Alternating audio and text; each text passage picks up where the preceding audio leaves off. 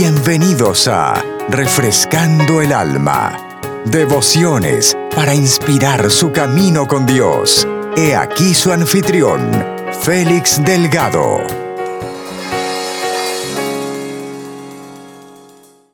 Que Dios nos llene con su bendición en el nombre poderoso de Jesús. Aleluya. Dice la palabra en el nombre del Señor, para que habite Cristo por la fe en vuestros corazones, a fin de que, arraigados y cementados en amor, seáis plenamente capaces de comprender con todos los santos cuál sea la anchura, la longitud, la profundidad y la altura, y de conocer el amor de Cristo, que excede a todo conocimiento, para que seáis llenos de toda la plenitud de Dios. Para que seáis plenamente capaces de comprender cuán alto, cuán profundo, cuán ancho cuán glorioso es el amor de Dios.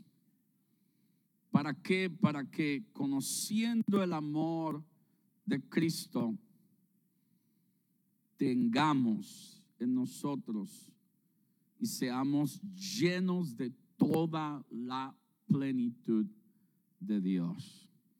Vamos a hablar en esta tarde, hermanos, sobre el amor de Dios el amor de Dios. Padre, en el nombre de Jesús, nuevamente, Señor, veramente gracias. Gracias por amarnos, oh Señor.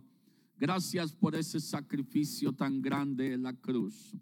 Gracias, Señor, oh Dios mío, porque nos amaste primero, porque nos has mostrado tu gran amor para con nosotros. Te pedimos en el nombre de Jesús que nuestro corazón sea dirigido a tu amor, Señor, que comprendamos y entendamos y podamos, Señor, oh Dios mío, entender y experimentar de tu glorioso amor para con nosotros, oh Señor. Aleluya, Padre, en el nombre de Jesús, danos, oh Señor, ese entendimiento y esa comprensión de tu amor para con nosotros, oh Dios mío, para que seamos llenos, oh Dios, para que estemos completos, oh Señor, para que seas tú abundando en nuestro corazón, en el nombre de Jesús. Y alguien dice amén. Gloria al Señor, dele la mano al que está al lado suyo. Si no lo ha visto, salúdelo. Gloria al Señor. Aleluya. Y puede tomar su asiento en el nombre del Señor. Aleluya. El amor de Dios. Fíjense que en el verso 18, el apóstol Pablo, hablando a la iglesia en Éfeso, les habla para que seáis plenamente capaces de comprender, para que sean capaces de comprender el amor de Dios y cuán grande, cuán glorioso, cuán profundo cuán alto, cuán largo, podríamos decir, cuán amplio, cuán incomparable es el amor de Dios. Y de conocer el amor de Cristo que Pablo entendió excede, es sobre todo conocimiento. No hay nada en este mundo al mismo nivel que el amor de Cristo. Son una de las fuerzas más poderosas en esta tierra para llevarnos a usted y a mí a una vida semejante a la vida del Señor, a la vida de Cristo. Una vida en la cual sea ejemplo, gloria al Señor en este mundo, es tener un buen y, y apropiado entendimiento de lo que es el amor de Dios, tener un concepto apropiado, tener un pensamiento apropiado a lo que es para nosotros no tan solo el amor de Dios para sino también quién es Dios. ¿Cómo lo vemos realmente? ¿O cómo pensamos que es realmente? Porque muchas veces podemos tratar sin tener conciencia alguna o sin intención alguna comparar a Dios con algunas personas en esta tierra que hemos tenido una buena experiencia con ellos o, que hemos sentido un, apreciar o un, o un afecto, un amor, eh, podemos decir un amor fraternal, un amor profundo. So podemos llevarlos en nuestro pensamiento sin quererlo, sin darnos cuenta a llevarlo a comparar con Dios o con el amor de Dios. Pero esa es una de las fuerzas más grandes, más poderosas, que nos puede ayudar a vivir una vida conforme al ejemplo el Señor Jesucristo nos dio. Y es de tener un concepto apropiado o sea, un pensamiento verdadero, una verdad en nuestro pensamiento de quién es Dios, no para el mundo entero, quién es Dios para mí. ¿Quién es Dios para mí? ¿Cómo es Dios para mí? No puedo tener o vivir en el pensamiento de, de cómo es Dios con otro, no. Tengo que vivir y conocer saber cómo es Dios para mí. Tengo que saberlo para mí primero. Porque si no lo sé para mí, entonces para otros voy a hacer a Dios mejor que para mí. Y no voy a ser justo conmigo mismo. Al contrario, me voy, me voy a ir decayendo poco a poco porque veo y tengo en mi pensamiento que Dios es más bueno para otro que para con mi persona. O contesta la oración de otro y la mía todavía no la quiere contestar. So tengo que tener ese conocimiento. Es muy importante tener ese conocimiento y ese concepto cómo vemos a Dios realmente y qué es lo que pensamos de Él. Porque nuestra capacidad, hermanos, nuestra capacidad de amar a Dios como Él desea que usted y yo le amemos. Como Él está buscando que usted y yo le amemos. Depende de ese concepto de cómo vemos a Dios. De cómo lo vemos. Porque, por ejemplo, aquellos que nunca han experimentado mucho amor humano, o sea, eh, eh, no han experimentado mucho amor de padres o de familia o del esposo o de la esposa o del hermano o de la hermana o de la familia o, o de alguna otra persona, a menudo tienen una, una visión, un pensamiento eh, podemos llamarlo distorsionado acerca de, de, quién es Dios, acerca de cómo Dios ama, cómo Dios actúa hacia el ser humano. Lo que Él ha dicho en su palabra es totalmente contrario al pensamiento que tienen de Dios. ¿Por qué? Porque no han experimentado tal amor en esta tierra. ¿Por qué? Porque lo andan buscando en el lugar equivocado. No vamos a encontrar amor como el de Dios en esta tierra. Tengo que tener una experiencia personal con Él para entonces poder conocer el amor de Dios. So, la Biblia, hermano, nos dice que usted y yo fuimos creados a la imagen de Dios. ¿Estamos de acuerdo en eso? La Biblia dice, a, a imagen de Dios hemos sido creados. Ahora, desafortunadamente, algunos de nosotros, puede que tal vez alguno de nosotros o alguien que nos está escuchando tenga esa imaginación de, de tratar o ese pensamiento de tratar de crear a un Dios a nuestra imagen, a como yo lo quiero ver, a como yo quiero que actúe, a como yo quiero que me trate. Y lo que estoy haciendo es creando un Dios con limitaciones, porque lo estoy haciendo igual que a mí. Lo estoy creando igual a mí, a mi pensamiento. Por ejemplo,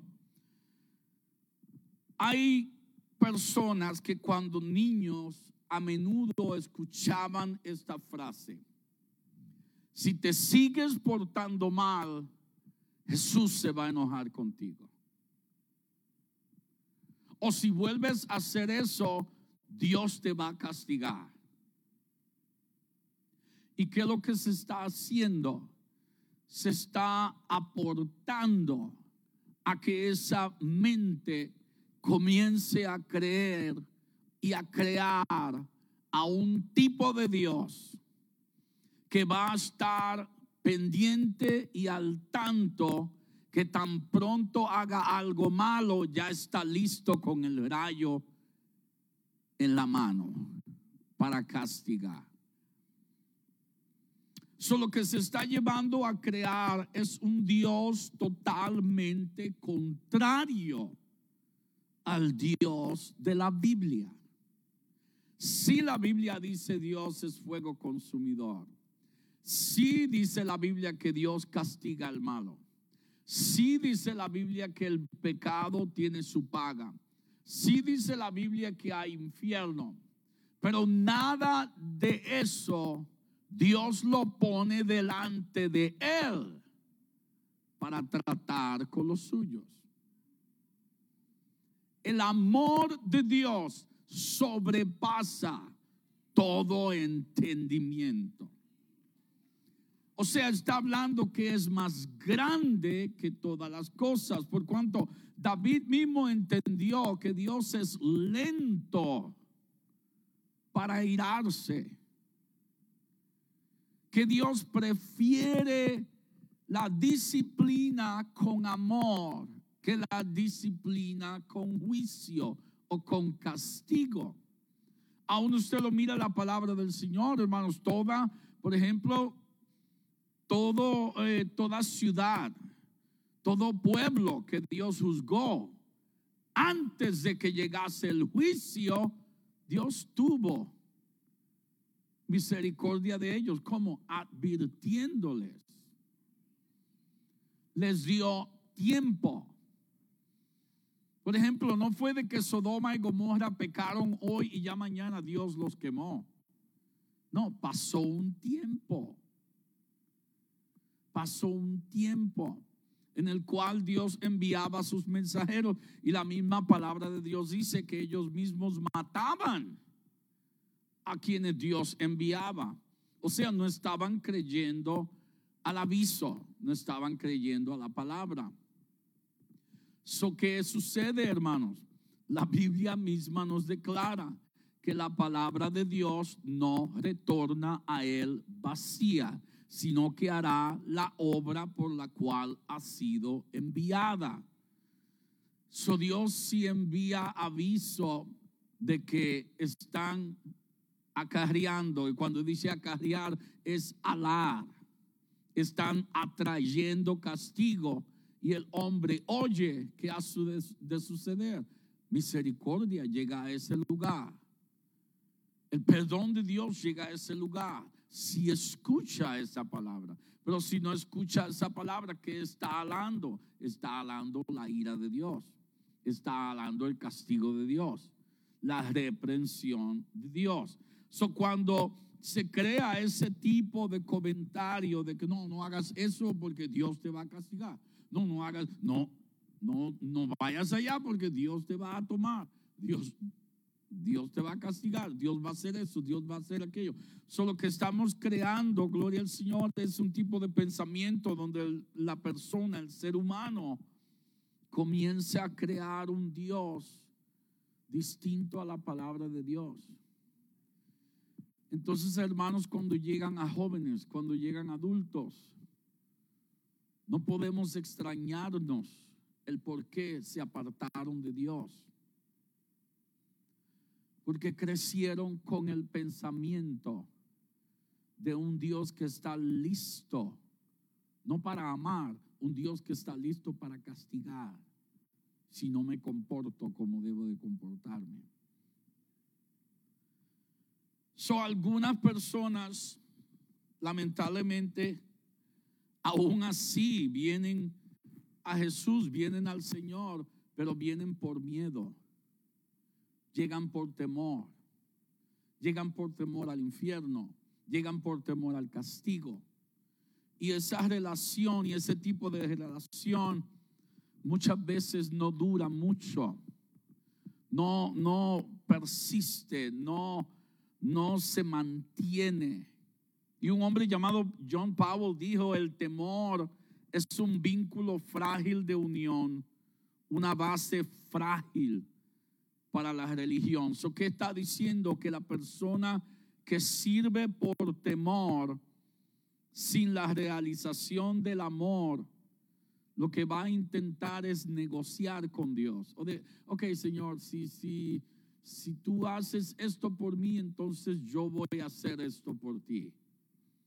Y va a vivir la vida de esa manera. No va a haber relación ninguna. Solo va a haber intercambio.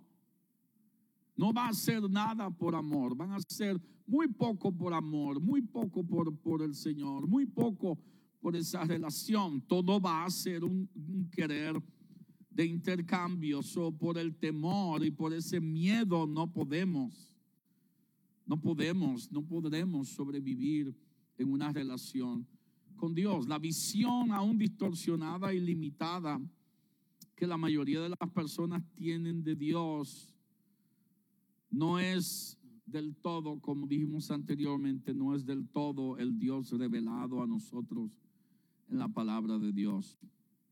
Y aún no manifiesta la vida, ministerio y muerte de Jesucristo. Porque aún, dice la Biblia, aún siendo pecadores, a su tiempo Cristo murió por nosotros. No dice a su tiempo nos castigó a nosotros. Dice a su tiempo murió por nosotros. ¿Murió por qué? Por amor. Porque nos amó. Vino a manifestar ese amor de Dios. So, la Biblia, hermanos, nos declara en varias escrituras la misma naturaleza de Dios. Y hoy vamos a mirar tres escrituras que nos declaran la naturaleza de Dios. Y la primera está en el libro de Levíticos, en el capítulo 19. Levíticos en el capítulo 19 y el versículo 2, donde la Biblia habla a toda la congregación de los hijos de Israel, el Señor hablándole a Moisés, le dice, habla a toda la congregación de los hijos de, Israel y diles, santos seréis, porque santo soy yo, Jehová vuestro Dios. So, esta escritura nos está hablando a nosotros que una de las naturalezas, una característica de la naturaleza de Dios es que Él es santo. Él es santo. La segunda escritura que vamos a mirar es en el libro de Primera de Juan, en el capítulo 5, en el capítulo 1, perdón, y el verso 5, donde dice la palabra, ese es el mensaje que hemos oído de él, de Jesús, y os anunciamos, Dios es luz y no hay ningunas tinieblas en él la segunda característica de la naturaleza de Dios que miramos es que Él es luz. Es santo y es luz. Y en primera de Juan, en el capítulo 4, los versos 8 y 16, nos dice el verso 8, el que no ama no ha conocido a Dios, porque Dios es amor. Y el verso 16, y nosotros hemos conocido y creído en el amor de Dios y creído el amor que Dios tiene para con nosotros. Dios es amor. Y el que permanece en amor, permanece en Dios y Dios en él. Su Dios es santo, Dios es luz y Dios es amor. Estos hermanos no son atributos o características de Dios. Son Dios mismo, es Dios mismo. Dios es santo, Dios es luz, Dios es amor. No es de que se le atribuye a Él la santidad solamente, o se le atribuye a Él la luz, o se le atribuye a Él el amor. El amor, Él es amor. Él es la luz. Él mismo dijo, yo soy la luz del mundo. Yo soy la luz del mundo. Y el que a mí viene no andará en tinieblas. So, ellos son lo que Dios es. Él no tiene santidad, Él es santo. Él no tiene amor, Él es amor. Aún Juan pudo entender que en aquel día, cuando estemos delante del Señor, no va a haber sol, no va a haber luna, no va a haber estrellas. Todas estas cosas van a pasar. La luz va a ser Dios mismo. Dios va a ser nuestra luz. Él va a ser la luz del reino. Y no jamás, nunca jamás viviremos en tinieblas. Todo ha de ser luz. Por cuanto Dios mismo va a ser nuestra luz.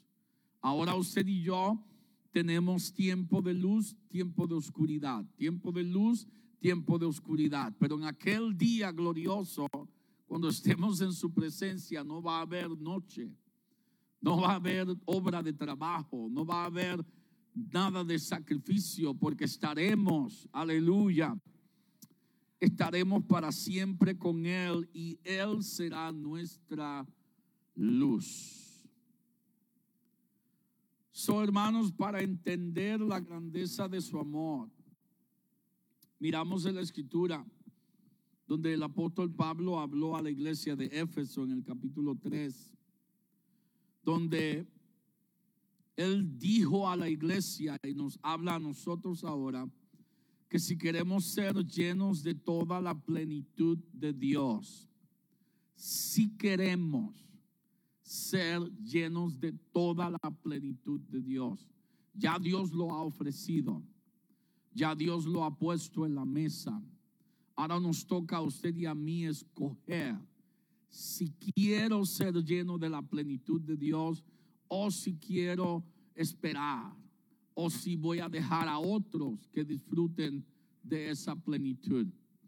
Dios no nos va a amonestar, Dios no nos va a empujar, Dios no, no va a obligarnos.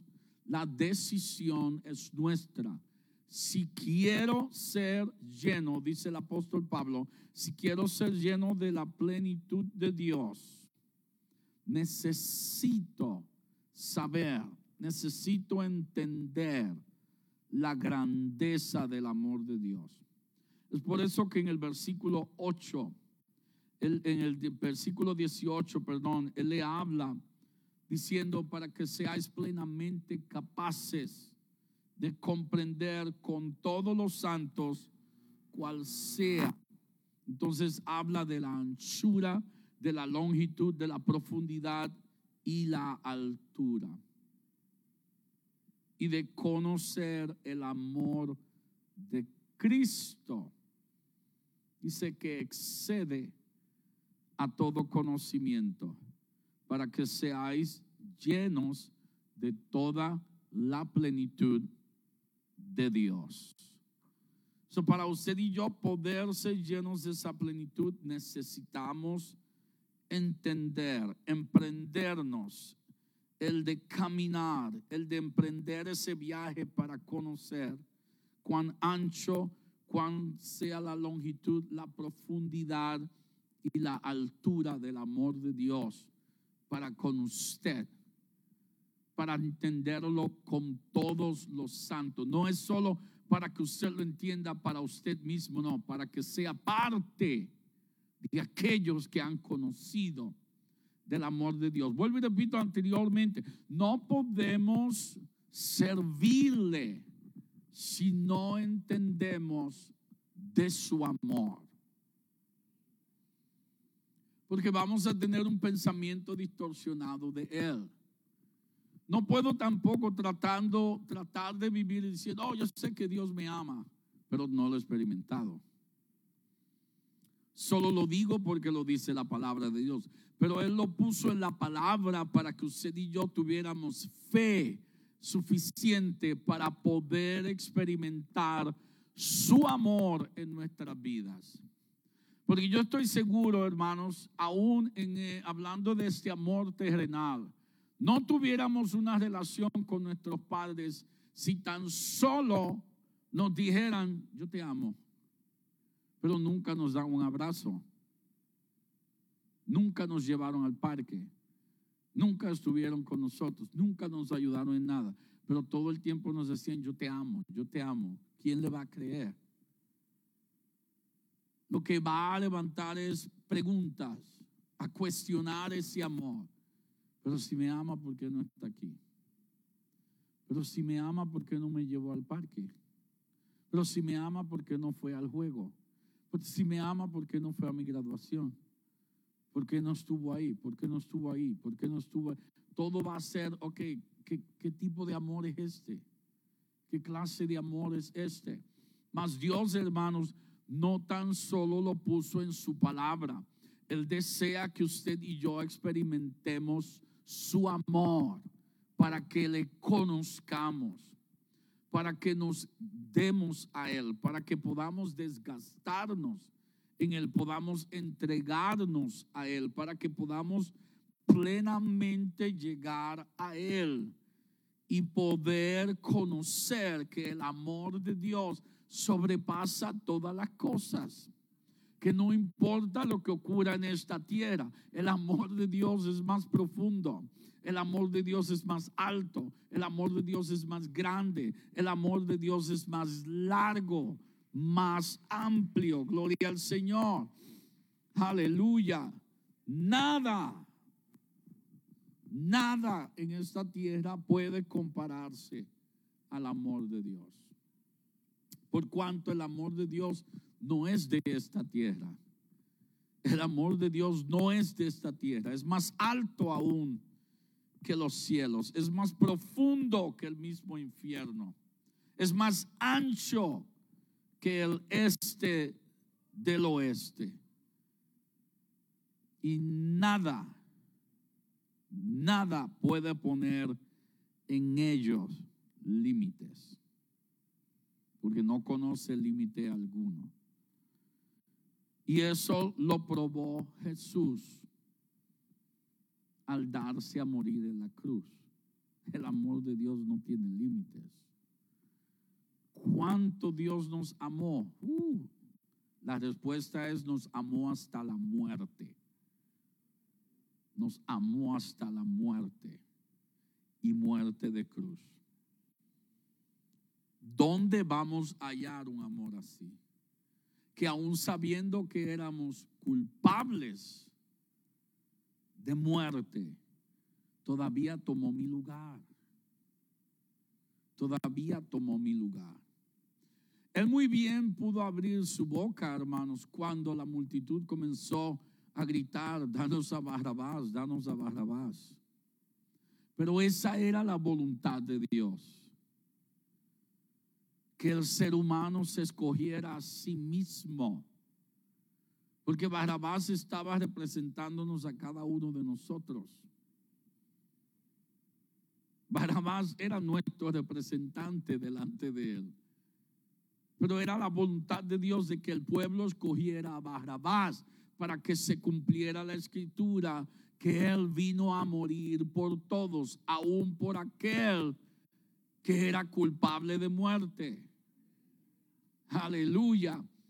So podemos, gloria al Señor, por causa de ese sacrificio, usted y yo podemos llegar al pleno conocimiento del amor de Dios.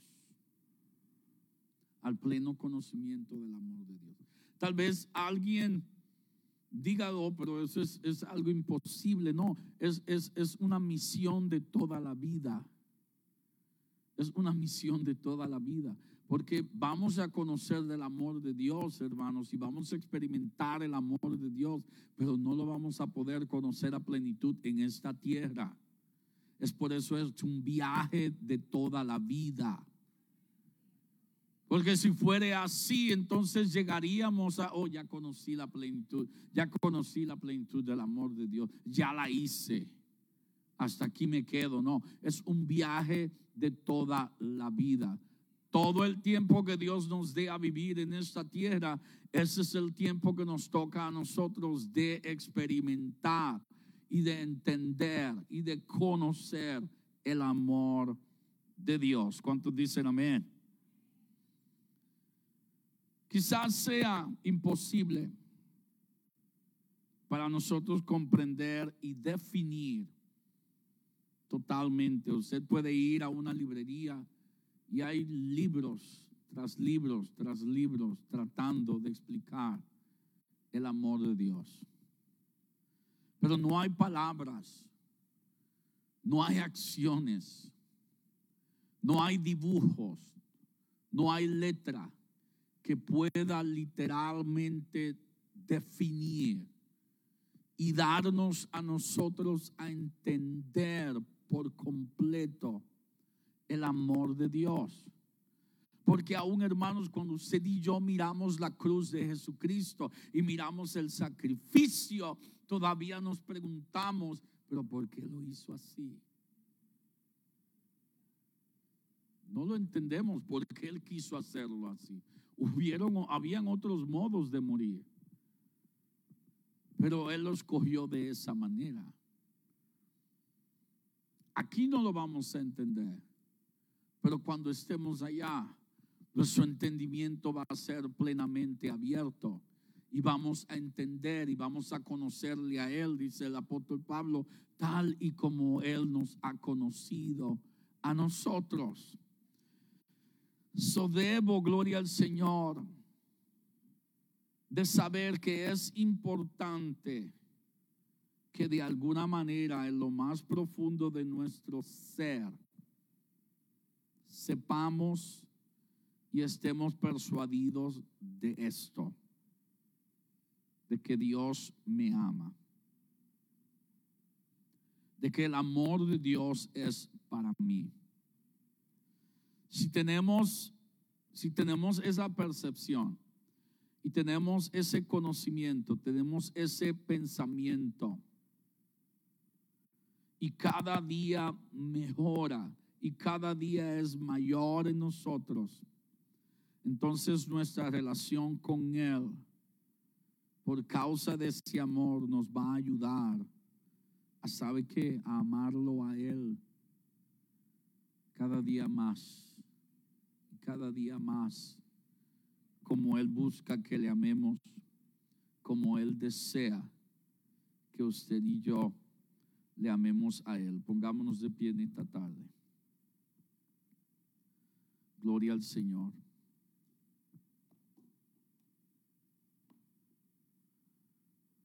Aleluya. Gloria al nombre de Jesús. Gloria al Señor. Así bien, hermano, quiero invitarle, vamos a pasar aquí adelante, vamos a, a despedirnos en oración delante de este altar, que el amor de Dios está en este lugar.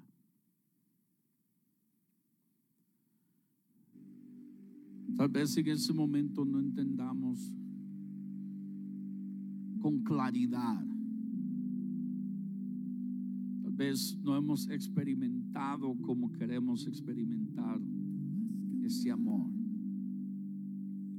Pero de que está vivo, está vivo. Que es real, es real. Pero es para cada uno de nosotros el experimentarlo.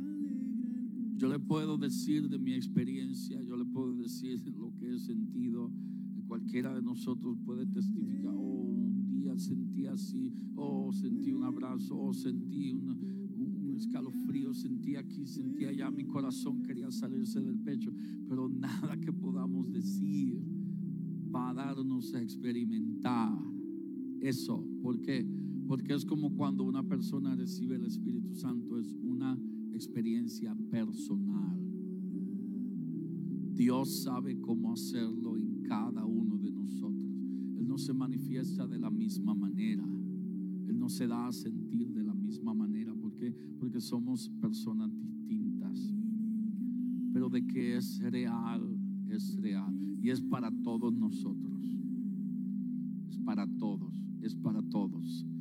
Aleluya, Padre, en el nombre de Jesús. Levanta.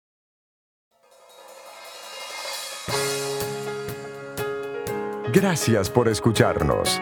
Para más información, visítenos en www.iglesiarea.com. Dios los bendiga.